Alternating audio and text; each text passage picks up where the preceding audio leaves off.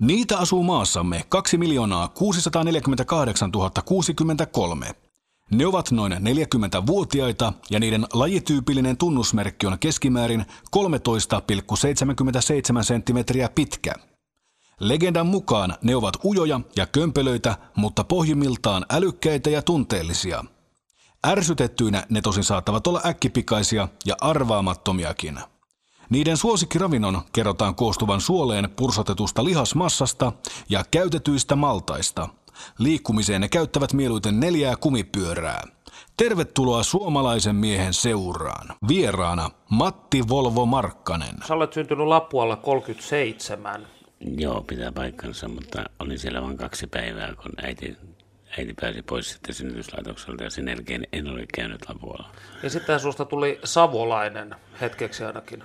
No joo, oikeastaan vuodesta 1947 lähtien, niin seuraavat kymmenen vuotta olin savolainen. Tosin siinä välillä olin Yhdysvalloissakin vaihto mutta savolainen kuitenkin. Millainen lapsuutesi oli?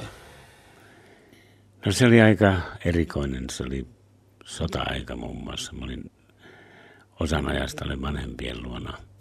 Isä oli sotasensoripäällikkö ja äiti oli tarkastajana luona. Sitten lopun aikaa olin, joudun, kun en ollut heidän luona, niin sitten olin isovanhempien luona – mutta se oli hyvin mielenkiintoista aikaa. Silloin pääsi tekemään kaikenlaisia kolttosia ja muita ja onnistuin jopa polttamaan yhden armeijan kuorma-auton yhden kaverin kanssa ja siitä isä kyllä suuttu kovasti, mutta se ymmärrettiin, että se oli tapahtuma. Oli pikkupoikien tota, yritys käynnistää häkäpetty auto meni siinä sitten. Eli siis jäit kiinni? No jäin kiinni siinä ihan, ihan siis niin nokinen naama ilmeisesti kaikki, että se paljasti kuka teki. Millaisen kasva, kasvatuksen sä sait? No mä sain semmoisen kasvatuksen, että mulla oli kyllä, mä pääsin liikkumaan, mä olin ulkomailla, mulla oli, isä osti mulle Vespan ja kaikki, mä pystyin matkustelemaan ja olemaan ja elämään. Mutta sitten se, sanotaanko nyt moraalipuolen kasvatus, niin se jäi vähän huonoksi sillä lailla, että isällä oli semmoinen ihmeellinen periaate, että kaikkea saa tehdä, kun hän vain häntä, sai, häntä, häntä ei vaan saa jäädä ovenrakoon. Ja tästä vielä jopa yksi isän oppilas, isä oli kansankorkeakoulun opettaja, niin tämä oppilas, niin se muisti sen vielä kymmenien vuosien jälkeen ja sanoi, että vieläkin häntä kauhistuttaa, kun opettaja Markkanen silloin sanoi, että kokeissa saa sitten luntata, mutta ei saa jäädä kiinni. Ja mun elämässä aika paljon meni sitä, tuli luntattua kanssa ja jäätiin myös sitten kiinni. Ja... Millainen mies sun isä sitten oli? No hän oli, hän oli jotenkin, ehkä elämä oli tehnyt tänne tietyllä tavalla tosikoksi. Hän oli hyvin, hyvin älykäs ihminen. Ja kyllähän sanoisin, että hän omalla laillaan pyrki toimimaan niin kuin minun parhaakseni myös. Mutta ne toimintakeinot, ne nyt ei välttämättä sitten olleet, joka olisi niin ollut kokonaan yhteiskunnallisesti tai yleensä yhteisöasumisessa sopiviksi keinoiksi. Niin siinä se meni pieleen sitten. Kyllähän, kyllähän itse asiassa niin kuin parastani tarkoitti, mutta hänkin, hän oli myös tietyllä tavalla vammautunut ihminen. No sä olet joskus todennut, että sun isäsi oli fasisti. No joo, kyllähän sitä oli. Siis, siis hän antoi minulle oikeastaan semmoisen perusfasistisen katsontokannan kaikkiin asioihin, että niin kuin sanotaan, niin periaatteessa kaikkea saa tehdä, mutta ei saa jäädä kiinni. Se on myös perusfasismia se. Ja sitten tuota, ettei tarvitse välittää, välittää kenestäkään yhtään mitään – ja mulle se oli jotenkin, se oli, mä olin sillä tavalla herkkä luonne, silloin niin mua kauhistutti tämmöinen ajatus. Ja, ja sitten äiti isänsä sitten sanoi, että naisille saa tehdä ihan mitä vaan. Ja, ja että ne on, ne, ne, ne on, niin kuin, ne on, ne on aina se heikko astia, jota vaan tulee käyttää hyväkseen. Ja siitä mulle tuli just täysin, täysin päinvastainen ajatusmaailma. Mä, oon, mä olen toiminut hyvin väkivaltaisesti, kun mä oon koittanut auttaa jotenkin naisia – jonkun paholaismaismien otteesta pois ja tällaisessa ympäristössä se on sitten tullut takaisin tavallaan tämä heidän kasvatuksensa olen pannut. No sitä voidaan sanoa, että siinä on niin piste ihin päälle yhdelle ihmiselle, joka todella teki hirveän paljon pahaa tyttärelle ja vaimolle. Ja sitten hän tota, päätti poistua ja siinä yksi narsisti perkele päätti lopettaa toimintansa. Mutta ö, mitä tarkoitit tällä poistumisella? Poistuiko hän johonkin toiseen maahan vai? No minä en tiedä tarkalleen mihinkä hän meni, mutta hänestä ei kuulemma ole kuulunut sen jälkeen. Oli tämä Mikko Salminen, Mikko Viljan Salminen, joka nyt on kuollut. Hän kuoli 10. päivä toukokuuta rauhallisesti ja hänellä oli, hän oli Suomen kaikkein kovimpana ihmisenä pidetty, niin hän tuota... Tai pa- hänestä pako, yksi, pakokumppanisi. No pakokumppani silloin jo Mikko Viljan Salminen ja hänestä tuota yksi poliisi, suomalainen poliisi Urmas Rinne sanoi, että Salminen on Suomen rehellisin mies. Jos Salminen uhkaa tappaa, Salminen tappaa. Jos Salminen uhkaa auttaa, Salminen auttaa. Siis se sanoi jotenkin näin yksinkertaisilla sanoilla. Ja se oli, Mikolla oli semmoinen, semmoinen taas käsitys, jota me jouduttiin tulla Ruotsissakin yhdelle ruotsalaiselle nuorelle miehelle selvittämään, että saako naisia pahoinpidellä vai ei. Ja aika konkreettisella tavalla. Ja tota, Mikolla oli semmoinen käsite, että jos mies syö naista, sen miehen saa tappaa. Suomalainen mies, Matti Volvo Markkanen. Äitisi ei varsinaisesti ollut mikään feministi. No ei hän sitä ollut kyllä ja sitten hän oli, hän oli taas jotenkin silloin nuorempana myös ehkä ympäristönkin vammauttama. Hän, niin, joskus vuonna 1947 asuttiin Kyläjoella, se on aika yksinäinen paikka siellä. Niin sinne oli sitten, ne tunketui, kun kolme ukkoa yritti tulla sisään kanssa väkisin. Se oli rauhattomia aikoja, oli silloin, ne, ne pyrki väkisin sisään. Ja mä muistan, kun äiti kohotti sormensa, etusormensa ja sanoi, että pst, ja meni kaapille ja otti sieltä parabellumin ja veti latausliikkeen ja potkasi oven auki ja taskulampun valossa sitten puhui näille miehille, että kysyi, ky, kysyi yksinkertaisesti päähän vai munille. No ne miehet tajusivat, että toi nainen todella tarkoittaa, mitä se sanoi, että ne ei valinnut sitten kumpaakaan. Ne lähti loikkimaan ja loukkasi itse sinne mennessään. Ja, ja muistan, kun äiti nauroi portailla ja nauroin näille rohkeille miehille, jotka sitten lähti siitä. Että, et se oli jotain tämmöistä niin kuin äidin toimintakykyä ja tämmöistä, piti aina osata toimia. Sitä mä oon varmasti häneltä saanut, että sitten sitä on tullut toimittua monessa muussakin paikassa vähän niin kuin myös yhteiskunnallisten normien vastaisesti. Sun vanhemmat toivoi susta kielitieteilijää. No joo, se oli isän, isän, isän unelma oli, että minusta pitäisi tulla foneetikko Helsingin yliopistoon.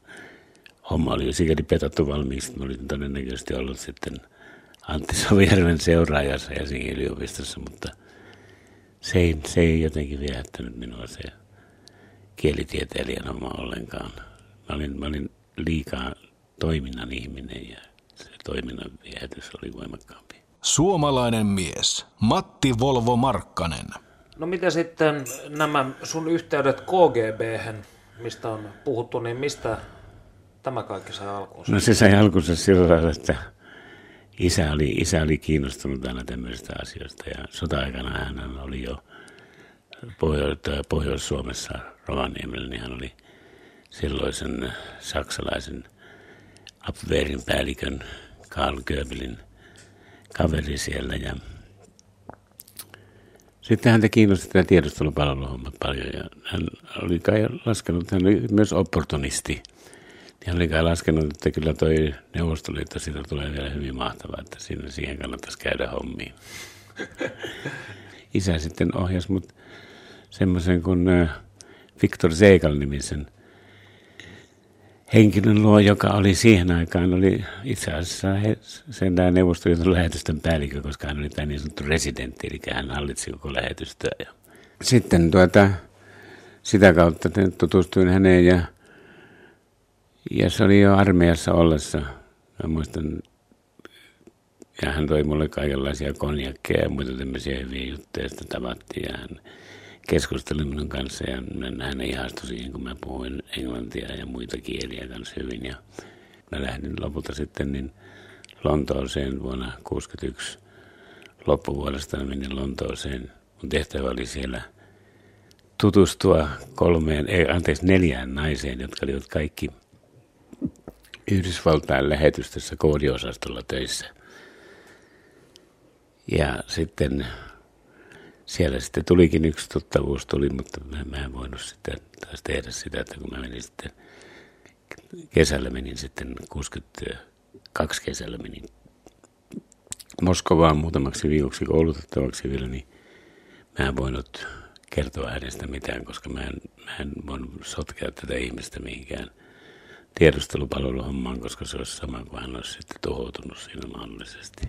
Suomalainen mies, Matti Volvo Markkanen. 60-luvun alkupuolella päädyit mukaan ranskalaisen OAS-toimintaan. Joo, no se oli, tota, se tuli, se oli ihan sattumaa, että se tuli, koska silloin kun olin tästä kontaktista, amerikkalaislähetystön kontaktista, niin sitten eronnut, niin suurin piirtein samana päivänä, niin mä menin sitten tonne Edmondo Ross Clubille, se oli siellä kanssa tunnettu klubi Lontoossa ja siellä mä niin kun otin suruni vähän alkoholia. No se tarkoittaa mulla surun alkoholin ottaminen tarkoitti yksi pikku tai kaksi.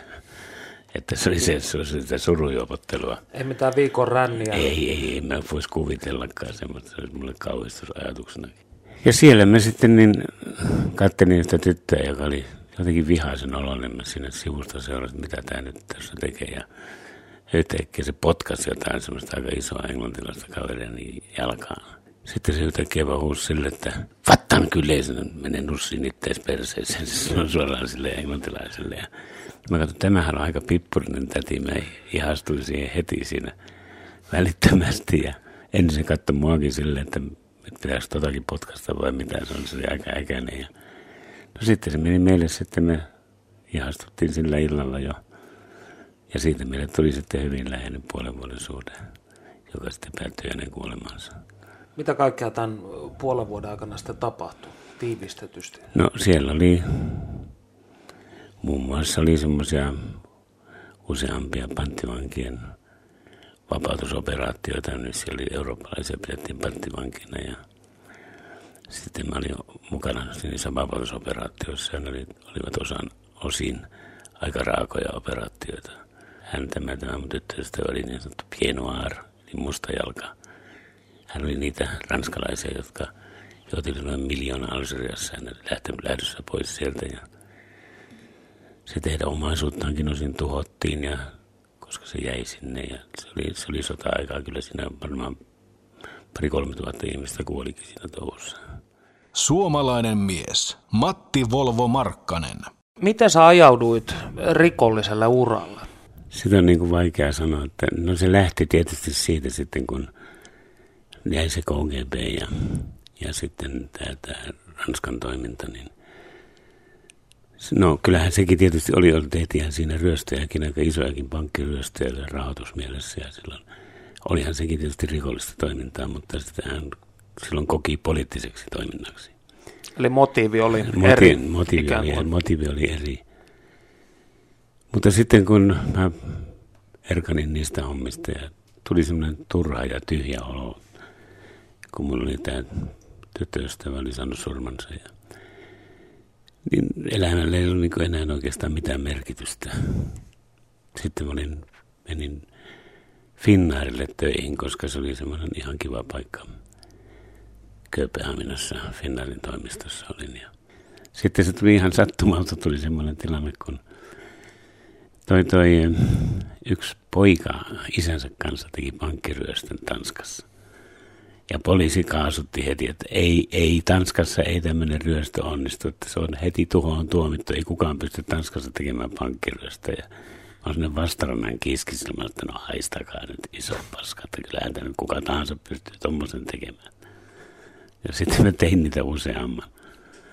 Ja se lähti, se lähti niin kuin semmoilla pilailu mielessä, näin kun mä kävin ryöstämässä, niin Mä sitten jututin henkilökuntaa ja sitten laskettiin leikkiä siellä. Puhun sanokaa nyt terveisiä poliisille, kun aikanaan saapuu. Ja mä otin sitä tämmöisenä pirulu, pilailu- ja pirulutemppuna koko ryöstöjuttua. Ja lehdistö toi muun muassa yhdelle tutkijalle semmoisen hatun.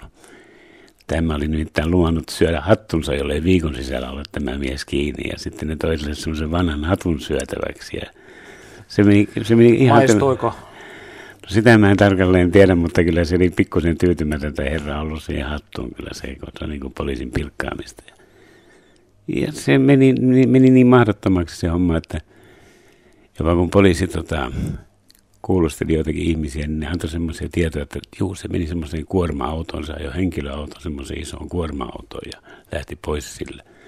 No ne parin kuukauden ajan etti sitä kuorma-autoa, jota ei ollut todellakaan olemassakaan, kunnes se ihminen sitten myönsi, että hän puhuu soopaa. Ja se, se meni tämmöksi, että mä, mä, mä voin itsekään tajuta, että kuinka jotenkin voi mennä toi koko tilanne. Tulee tavallaan ne, itse asiassa rikollista tulee kansallissankari siellä. Ja yhdessäkin paikassa mä olin lukemassa iltapäivälehteä semmoinen kahvila. Siellä tuli sitten semmoinen noin 60 tarjoilija, niin se tuli multa ottamaan maksun sitten ja mä luin siinä just päivälehteä luin. Sitten mä vaan sanoin, että eikö ne perkalle saa tätä psykopaattia vähitellen kiinni, tässä menee koko Tanskan maine. Ja mä katsoin sitä miestä, että mä että toihan käy päälle. Sitten se vaan sanoi mulle, että den der græder jeg. Sinä päivänä kun tuo mies jää kiinni, niin silloin minä itken. Ai jaa, joo selvä. Suomalainen mies, Matti Volvo Markkanen. No sitten se homma meni semmoisesti, että kun mä olin yhden ryöstön tehnyt ja siinä lähetellyt näitä terveisiä poliisille ja sitten kun mä lähdin sieltä ryöstöpaikalta autolla, niin hetken päästä mä ajoin, hyppäsin jo fillarin selkään ja ajoin siihen suuntaan, mistä tiesin, että poliisit tulee. Ja niitähän tuli siellä sitten ja mä vilkutin niille ja se oli musta se huvi, kun mä sain vilkuttaa poliisille, kun meni, ne meni selvittämään tätä ryöstöä. Sitten hetken päästä mä käyn semmoiselle pyörätielle. Ja siellä pyörätiellä oli sitten ihmisiä katsomassa, kun se pyörätie meni sivusi yhtä moottoritietä melko läheltä. Niin siellä oli kaksi poliisia, niin oli takapuolet sinne pyörätielle päin ja konepistolit tanassa. Niin mäkin kysyisin, että no mitäs täällä on taas tapahtunut? Mekä, mekä, mekä, mekä pois, se on taas iskenyt. Mekä pois, mekä pois. Ai jaa, jaa, jaa, jaa, semmoista. Ja me sitten päiviteltiin siinä ihmisten kanssa, että kylläpä on röyhkeä ryöstä ja on taas tehnyt tämän. Huh, huh. No sitten mä myöhemmin sitten, mulla oli, mulla oli silläkin hetkellä, mulla oli sitten kassi, se jenkkikassi oli Tarakalla, missä oli sitten aseet ja kaikki ja rahat oli siellä jenkkikassissa. Ja sieltä mä sitten menin vain hissukseen, menin Kööpenhaminaa kohti ja illalla mä tiesin, että oliko se nyt puoli kahdeksan aikaa, oli uutiset. Niin mä menin semmoiseen kantakapakkaan, no kanta kantakapakka, kun mä niin hirveästi istunut niissä, mutta kuitenkin missä mä olin useammin ollut. No sitten tuota, niin tulikin en, en iltauutisia, siellä tuli semmoinen pätkä, missä Tanskan toiseksi kor- korkein poliisiviranomainen piti esitelmän tanskalaisille. Muistakaa, että tämä on paha mies, sitä ei saa missään nimessä suojella. Ja ne epäilet, että mä oon jotenkin ihmisten erityissuojelussa tai jotain tämmöistä. Ja no sehän aiheutti hirveän naururämäkän tanskalaisessa, kun nyt puhuttiin, että tätä ei saa suojella. Ja sitten tuli iltauutiset. Ja siellä oli sitten, näytettiin semmoista hervotimmoista mikrofonin mötikkää. Siihen aikaan oli ne vanhat mikrofonit ja näytettiin tälle kassahoitajalle. Ja se, se näki sitä, että sillä oli ilmeisesti sanottu jotain, että hän ei, ei saa sanoa tiettyä asiaa sinne, kun häntä haastatellaan. No, ne lehtimiehet ne tivasi ja tivasi ja tivasi ja tivasi ja loppujen lopuksi no, no sanoiko hän vielä jotain muuta? No, no sanoo se ennen kuin se lähti sanoa, että no sanokaa terveisiä sitten kun poliisi tulee, että ne sanokaa terveisiä niille. No silloin kuule tippui joitakin tuoppeja, siellä tippui lattialle, se yksi pöytä kaatui, siis sillä oli helvatimmoinen hurraaminen käynnissä sillä kapakassa. Suomalainen mies, Matti Volvo Markkanen. No oliko sulla joku tietty kaava näiden pankkikeikkojen tekemiseen? No ei siinä mitään ollut, koska se oli joku Tanskan kaltaisessa maassa, niin sehän on aika yksinkertaista. Tai no, periaatteessa se oli melkein missä tahansa muuallakin, kyllä me nyt on muuallakin tehnyt. Niin ei siinä, ei siinä ollut, kun se, se tietty kaava oli se, että hommas auto, joka oli jonkun muun. Jonkun muun auto ja sitten meni ja kävi hakemassa rahaa ja sitten ja oli ystävällinen ihmisille ja just se piti olla se, että semmoinen, semmoinen että on rauhallinen ja ystävällinen, koska emme, halu, emme myöskään halunnut pelotella ketään turhan takia. Ja sitten siinä, no kyllähän siinä sitten kävi semmoinenkin kohta yhdessä paikassa, kun mä ajoin, ajoin tuota, tuota, mä menin sinne, en käyttänyt suinkaan Volvoa, vaan mulla oli semmoinen Jaguar, joka kulki ainakin 260 käräväkästikin, niin siihen aikaan oli kovia autoja, niin semmoisella mä menin sitten ja ryöstin yhden pankin ja se oli, mä olin valinnut sen silleen, että mä tiesin, että siitä tulee mielenkiintoinen taka-ajo. Mä olin niin ihan tahallaan hakenut semmoisia paikkoja, mä tiesin, että siitä tulee ihan kiva taka tästä tilanteesta. Ja mä menin ja ryöstin pankin ja sitten tuota, siitä tuli takaa, jos lähti ihmisiä, muita ihmisiä lähti ajamaan mua takaa. No mä ajattelin, no nyt pidetään hauskaa tosi, tosi koko rahalla ja mä lähdin ajamaan sitten ja mä olin unohtanut tarkistaa sen puoli tuntia aikaisemmin sen paikan.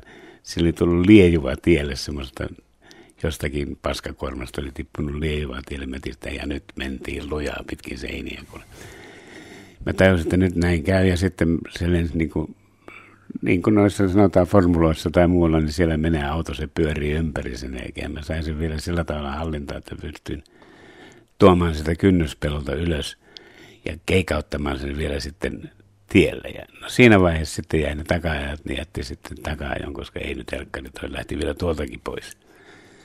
Ja siinä mulla auto hajosi osin, se löi semmoiseen taka, auton takapäästä kajahti osan pois, kun se on se kilometripylväs, mitä Tanskassa, niin se osui siihen. Mä tiedän ollenkaan se rysäytti. Se heitti auton taas ympäri ja nopeutta alkoi olla. Ja... No sitten mä pääsin sieltä kuitenkin, mä tiesin, että tarkoitus mulla oli ajaa se semmoiseen tiettyyn paikkaan ja mä etenin sitä sitten sitä paikkaa kohti. Se oli, se oli toi Hillerödin linna. Siellä oli poliisilla oli siellä semmoinen keskus, minkä mä olin saanut tietää, että ne siellä keskittyy silloin, kun ne odot aina semmoisena aikana, kun pankit on auki niin oli valmiita sitten iskemään, että nyt se saadaan tämä ryöstäjä lopultakin kiinni. Ja no sitten niillä oli semmoinen yli 20 miehen miehitys, oli karttojen ääressä se Hillerönin linnassa. Niin mä ajoin sitten tämän auton sen Jaguarin mahdollisimman lähelle sitä linnaa. Kattelin, niin siellä oli kyllä valoja, oli siellä, siellä oltiin työn, työn touhussa oltiin ja siellä koitettiin saada tämä rosva kiinni ja jätin sen, jätin sen sinne sen, sen auton ja sinne pudotin semmoisen junalipun vielä, minkä mä olin ottanut ihan vaan asemalta. Ja heitin sen silleen, kun mä näin, että se oli sellainen aseman lippu, joka oli käytetty Jullannista Tanskaan tai Kööpenhaminan menoa varten. Ja Mä annoin niille tämmöisiä vinkkejä myös kaikenlaista ihan pilannut mielessä. No siitähän nousi kans kauhea nauru, että se on jätetty sinne poliisin viereen, että ne näki, missä se auto on. Että hän toi auto jopa poliisille ja sitä naurettiin kahta kauhean. Eli sä et niinkään tehnyt näitä kaikkia keikkoja ansaitsemissa No mielessä. en, koska se, se, nyt oli niin pientä, mitä niissä on. Sitä, sitä ennen oli just ansainnut aika hyvin tuolla salakuljetuksella Itä-Saksasta tuotiin tupakkaa Tanskaan. Paljon sä suunnilleen veikkaisit, että sä tienasit tänä sun aktiivikautena niin sanotusti? Kuule, mä veikkaisin, että kaiken kaikkiaan, kun eihän kaikkia kuitenkaan selvitettykään, mitä siellä oli, mutta semmoinen noin kaksi ja puoli miljoonaa kruunua, se oli siihen aika iso raha. Mitä ja kaikkea sit, sä teit näillä käteisillä? Käytin muun muassa sitä semmoisen, että mä saatoin mennä vaikkapa Milanolla Skaalaan kuuntelemaan Pavarottin laulua, silloin kun nuori Pavarotti laulua siellä, niin kuuntelemaan sitä. Mä tykkäsin operasta ja mun jäljiltä löytyi sitten just näitä oopperalippuja ja tämmöisiä, muun muassa Pavarottia ja kaikkea tämmöisiä löytyi. Niin poliisi kysyi mitä, mitä sinä näillä olet tehnyt? No mitäkö minä niillä olen tehnyt? Mä tykkäsin hänen laulusta ja myös muistan näistä. Ja Pariisin oopperassa mä kävin hyvin usein. Mä menin, lensin erikseen Pariisin tai johonkin oopperaan kuuntelemaan jotain, koska mä rakastin sitä oopperaa. Mä heitin myös yhdessä paikassa, silloin oli näitä, näitä Afrikassa oli sitä nälänhätää oli paljon ja siinä mielessä mä tietysti toimin, en toiminut niin kuin normaali tuommoinen ryöstäjä olisi tehnyt, niin mä heitin jonkun verran rahaa myös keräyksiin sinne tuonne Afrikkaan, niin nälkäinen heitin. Ja sitä, ne, sitä oli jotenkin jotain kautta lehdistä saanut selville. Ja sitä oli poliisikuolema rukoilla. Älkää ihmeessä sanoko, että se on tämmöistä tehnyt. Kato, kun se taas kasvatti sitä sankarimainetta. Ja... Suomalainen mies, Matti Volvo Markkanen. No kun sulla oli aika paljon puolesta päätellä lystiä näitä juttuja tehdessä, mutta vaivasko ikinä yksinäisyys? Tuommoinen kova rikollisuus tai raskas rikollisuus, niin se on aika yksinäisen miehen hommaa kuitenkin. On se, on se, on se ehdottomasti aika yksinäisen miehen homma, mutta mulla oli kyllä sitten semmoinen kaveri, joka tuota, hän on nyt vainaja, niin sen takia mä voin puhua tästä. Kymmenen vuotta minua vanhempia. Hän sitten toimi eräänlaisena aseenkantajana. Hän niin kuljetti... tämä Bent. No joo. Siis koodi Joo, koodi, koodi nimeltään Bent voi sanoa, että Mä sitten järjestin semmoisen jutun, tämän, tämä Bent oli taas apuna sitten. Mä järjestin semmoisen paikan sen kauppaan räyhäämään yöllä, kuule hajottamaan sitä kauppaa. Ja se, mä tiedän, se oli semmoinen kauppias, joka tiedettiin aika äksyksi, että jos joku teki jotakin, niin sillä oli lehdissäkin luettu. Niin... No sehän tuli sitten sinne, kun oli siellä kaupassa mökkäämässä. Ja se, se katsoi mua, että on omituinen ihminen. Ja Mä sanoin, että no käy nyt käsiksi, sinä olet se mies, joka käyttää aina käsiksi murtovarkaisia. Se häkeltyi se mies parkas, ei tiedä mitä hittoa se sanoi, se teki se. No sitten se loppujen lopuksi niin tuli siihen, oli lyöminen ja se löi, mä väistin sitä vähän ja sitten se löi. Ja No että joo, kuule, nyt, nyt, nyt voit kutsua poliisit jo, että mä, mä pelkään se jo niin paljon. Niin teetkö sä tämän sen takia, että sä et olisi antanut Poliisi, poliisille nautintoa? Nimen, nimenomaan, että ei poliisi saa, mä olin vannunut, että poliisi ei saa mua koskaan kiinni. Semmoinen sanoi, että poliisit ei mua saa kiinni ja sen takia mä järjestin tämän niin, että ei, poliisi ei saanut mua kiinni. Ja siitä Vaan tavallinen mä, puotipuksu. Niin, tavallinen puotipuksu. Kato, se oli vielä poliisille lisää vittuilla, mikä mä lähetin sen tavallaan. En niitä poliisia vihannut, mutta kun ne tärkeili sillä lailla, niin mä silloin ajattelin, että nyt, nyt tehdään sitten tästä iso, iso, iso numero kaiken kaikkiaan. Mä halusin purkaa sen paineen, kun mä tiesin, että mua haetaan, niin se purkautus tällä. Eli aluksi, alkoiko se jossain vaiheessa tämä tilanne ahdistamaan? Tai niin, olitko väsynyt sitten tähän? No olin, olin tietyllä tavalla väsynyt ja mä ajattelin, että nyt pitää panna tähän semmoinen toppi, että tämä purkautuu tämä tilanne. Ja sitten jos mut pidätetään ja mä saan vaikka jostakin tuomiotakin, niin sitten se ei ole enää niin vakavaa, että mä voin häipyä ulkomaille pitemmälle. Kaik, aika vaivatta olisi silloin päässyt vielä lähtemään. Mä olin jo etukäteen käynyt tämän Pentin kanssa katsomassa ne mahdolliset vankilatkin, mihin me voisin joutua tuolla, tuolla Tanskassa. Ja hän oli niin kuin pelin hengessä mukana. Mä naureskelin lähinnä, että mä pidin sitä niin kuin vitsinä koko oikeudenkäyntiä. Siellä, siellähän tuli sitten mitä se nyt tuli, 16 siellä tuli, en mä muista enää, niin jo 16 vuotta siellä tuli. Niin Monesta lähinnä, pankista sut siellä tuomittiin? No pankeista kaikkia hetkinen varmaan yksi, kaksi, kolme, neljä. Hetkinen, yksi, kaksi, kolme. Viisi tai kuusi, en mä muista siellä Tanskassa. Suomalainen mies, Matti Volvo Markkanen. Niin sä lähdit kaksi kertaa Suomessa vankilasta, 77 ja 80. Joo, ettei me sen enempää. Ja ei, se, ei, ei vankila ole sellainen paikka, että siellä tarvitsisi pysyä ihan, jos ei sillä halua olla. Niin kyllä sieltä pois pääsee. No sä oot kertonut mulle, että matematiikan opiskelu oli eräs asioista, jotka pitivät sut vankilassa, no, no estivät karkaamasta. Niin, no ne piti, koska se oli niin mielenkiintoista. Ja sitten etenkin, kun siellä vielä oli siellä sinne vuonna 80 81 sitten kun mut tuotiin tonne, tonne, tonne, tonne Kakolaan, niin se oli nimenomaan se, että se oli niin upeata, kun se oli, ovet oli koko ajan kiinni ja sitten siellä voi rauhassa lukea. Mä sanoin, että pankaa se ovi kiinni siellä, eikä häiritkö, että saa tässä lukea rauhassa. Ja siellä mä sitten nautin opiskelusta todella viimeisen päällä. Että voin sanoa, että kyllä se aika hullua se mun touhukin ollut ja ne nautinotkin ollut aika hulluja, mutta no, oli niistä oma ilo ainakin silloin. On siis edelleenkin. Sä oot tuommoinen äärimmäisyyksiä ihminen tietyllä tavalla. No ehkä en. Tätä voi sanoa, kyllä se on sieltä. Ja siitä mun äitiä aika paljon semmoinen. Sitä nyt, kun mä jälkikäteen myönnän sen ja, ja, ja tiedostan sen, että siinä on paljon hänen luonnettaan. Kuinka paljon sä näkisit sitten tuossa rikolliselle uralle lähtemisessä niin tämmöistä isämurhaa tai kapinaa vanhempia kohtaan? No se oli myös, se oli myös kapinaa siis yhteiskuntaa kohtaan vielä vähän laajemmalla, laajemmassa mielessä. Kun olit kansakoulussa ja oppikoulussa, niin minkälaista miehen mallia silloin suomalaisessa yhteiskunnassa tarjottiin?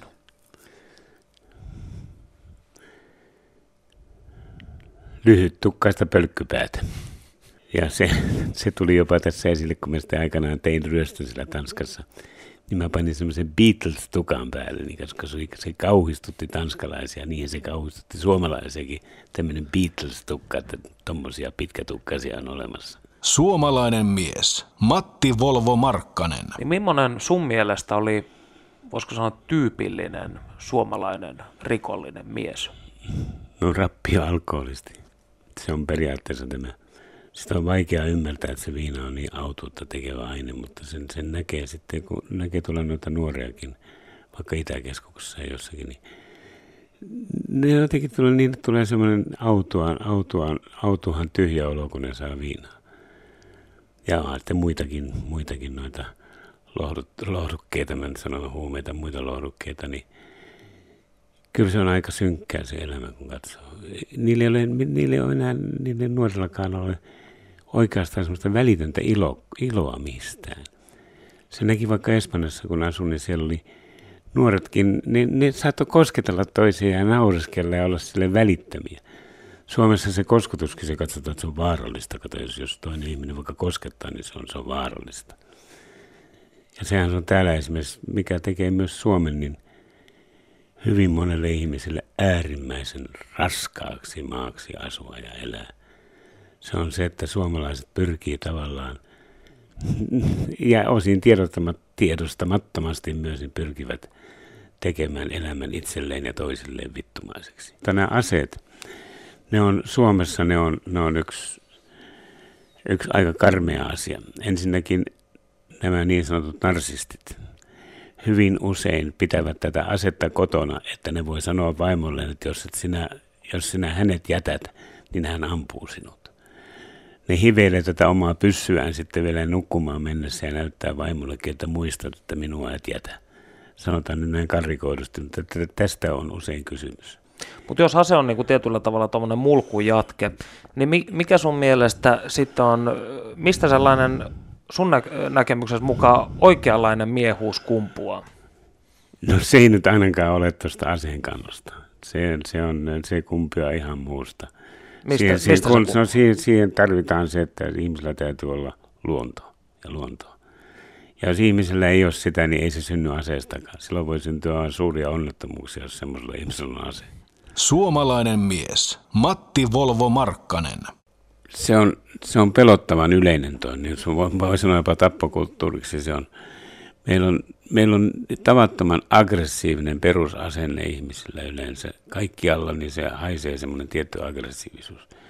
Mä asuin pitkään Espanjassa ja siellä täytyy ajatella, kun sinne menee, niin siellä tulee semmoinen vapauttava olo, vaikka siellä ei kaikki ole niin järjestäytynyttä kuin meillä. Mutta siellä ei koko ajan ole semmoinen hirveä paine päällä. Ja Suomessa ja suomalaisilla on valtava paine päällä, semmoinen yhteisö, semmoinen käyttäytymispaine, että pitää olla, pitää olla sitä samaa rataa ja, ja, mahdoll- ja pitää olla tarvittaessa mahdollisimman negatiivinen toista ihmistä kohtaan. Mutta näistä espanjalaisista miehistä, niin näitä, näistä puhutaan tämmöisenä pabloina, joilla on tämmöinen tiukka polyesteripaita auki ja rintakarvat tulee sieltä ja ne pitää naisia nyrkiä hellan välissä, niin onko, onko tämä mielikuva sun mielestä oikea? No kyllähän sitä on, mutta kuitenkin se oli vähän, aika paljon vähemmän aikanaan silloin, kun mä muistan niitä tappolukuja, kuinka moni espanjalainen tappo vaimojaan. Niin se oli noin aika isosta porukasta, niitä oli noin 60 vuodessa. Mä muistan, että jonakin tuossa kuusi vuotta sitten oli sattunut Suomessa sama määrä tapettuja. Meillä on pieni ero väkiluvussa, mutta kyllä naisetkin osaa tappaa. No vähä, vähätelläänkö sun mielestä suomalaisten naisten väkivaltaisuutta? No kyllä, aika paljon. Ja sitten se poikii sitä väkivaltaisuutta myös miehistä ja se poikii sekä että se on semmoinen ristipaine joka suuntaan. Koska Suomessa on sen, sanotaan tämä sana, mitä mä oon niin kuullut monessa muussakin, niin kielessä kun etitään, niin Suomi on, Suomi on ainut kerta, niillä on tämä sana vittuilla. siis se on jotenkin, se, se kun niin kuin, kulttuuri koostuu paljon vittuilusta ja vittuilu toiselle. Ja, ja vitutuksesta. Vittuilu, vitutus ja tämmöinen. Niin se on jotenkin se koko se käsite, se vittuilu ja vitutus, niin se on, se on niin sairasta päästä lähtenyt, että jos suomalaiset vähän tota rupeaisi niin tarkistamaan, että mistä se on heille tullut. keskeinen luterilainen vitutuskulttuuri. Kyllä se sitä on paljolti. Siis kyllä, siinä, kyllä mun täytyy sanoa, että kyllä siinä Lutterissakin oli, siinä oli se hyvä puoli, että se teki aika järjestäytyneen yhteiskunnan, mutta myös mauttoman ruuan. Suomalainen mies, Matti Volvo Markkanen. Millainen on suhteesi naisiin? No sanotaan nyt, että se on tietyllä tavalla ehkä kehittynyt myös. Kaikki ihmiset jollakin tavalla ainakin toivottavasti kehittyy. Niin se on se on, on, on tietysti ollut silloin alussa, siihen liittyy hyvin paljon tätä jännitystä ja seikkailua ja hyvin paljon pelkkää erotiikkaa ja sitten niin Mutta semmoinen syvällisempi suhde se alkoi vasta muotoutua silloin, kun mulla oli tullut, tuli tytär, ensimmäinen tytär, mutta sitten mä rupesin miettimään asioita myös naisten kannalta. Ja... Sulla on kaksi tytärtä ja poika.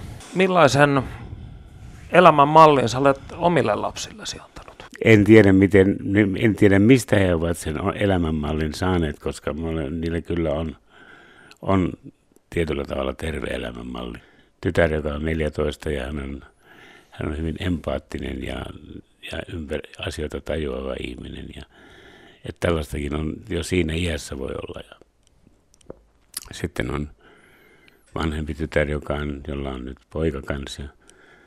Heillä menee hyvin ja poika on ollut vähän hakusessa, mutta hänkin on nyt niin kuin ottanut ryhtikoulutuksen. Mikä on tärkeintä, mitä sä olet oppinut naiselta? Tunneäly. Feminismi, uhka vai mahdollisuus? No kyllähän se tietysti on, on eräällä, eräällä tavalla mahdollisuus, jos sitä niin kuin tajutaan, että nais, naisten, naisten asema yhteiskunnassa on edelleenkin tietyllä tavalla turvaton. Niin, niin kyllä se on, on, on erittäin hyödyllistä, että sitä asiasta – puhutaan, mutta silloin kun se menee, mä en ole kuullut tämän tämän ilmaisun, joku telaketjufeminismi, niin se menee sitten taas niin kuin, että jyrätään, että silloin, että mies on, mies on vaan semmoinen toukka, jolta otetaan yksi siitti ja sitten heitetään menemään. Mitä sulle tulee mieleen sanaparista suomalainen mies? Onneton yhteen, yhteen sattuma. Sinä päivänä, kun suomalainen mies tai suomalaiset yleensä oppivat ymmärtämään mitä on sydämen sivistys, niin se on suurin saavutus, mitä he ovat itselleen omineet ja hommanneet, sydämen sivistys. Suomalainen mies, Matti Volvo Markkanen.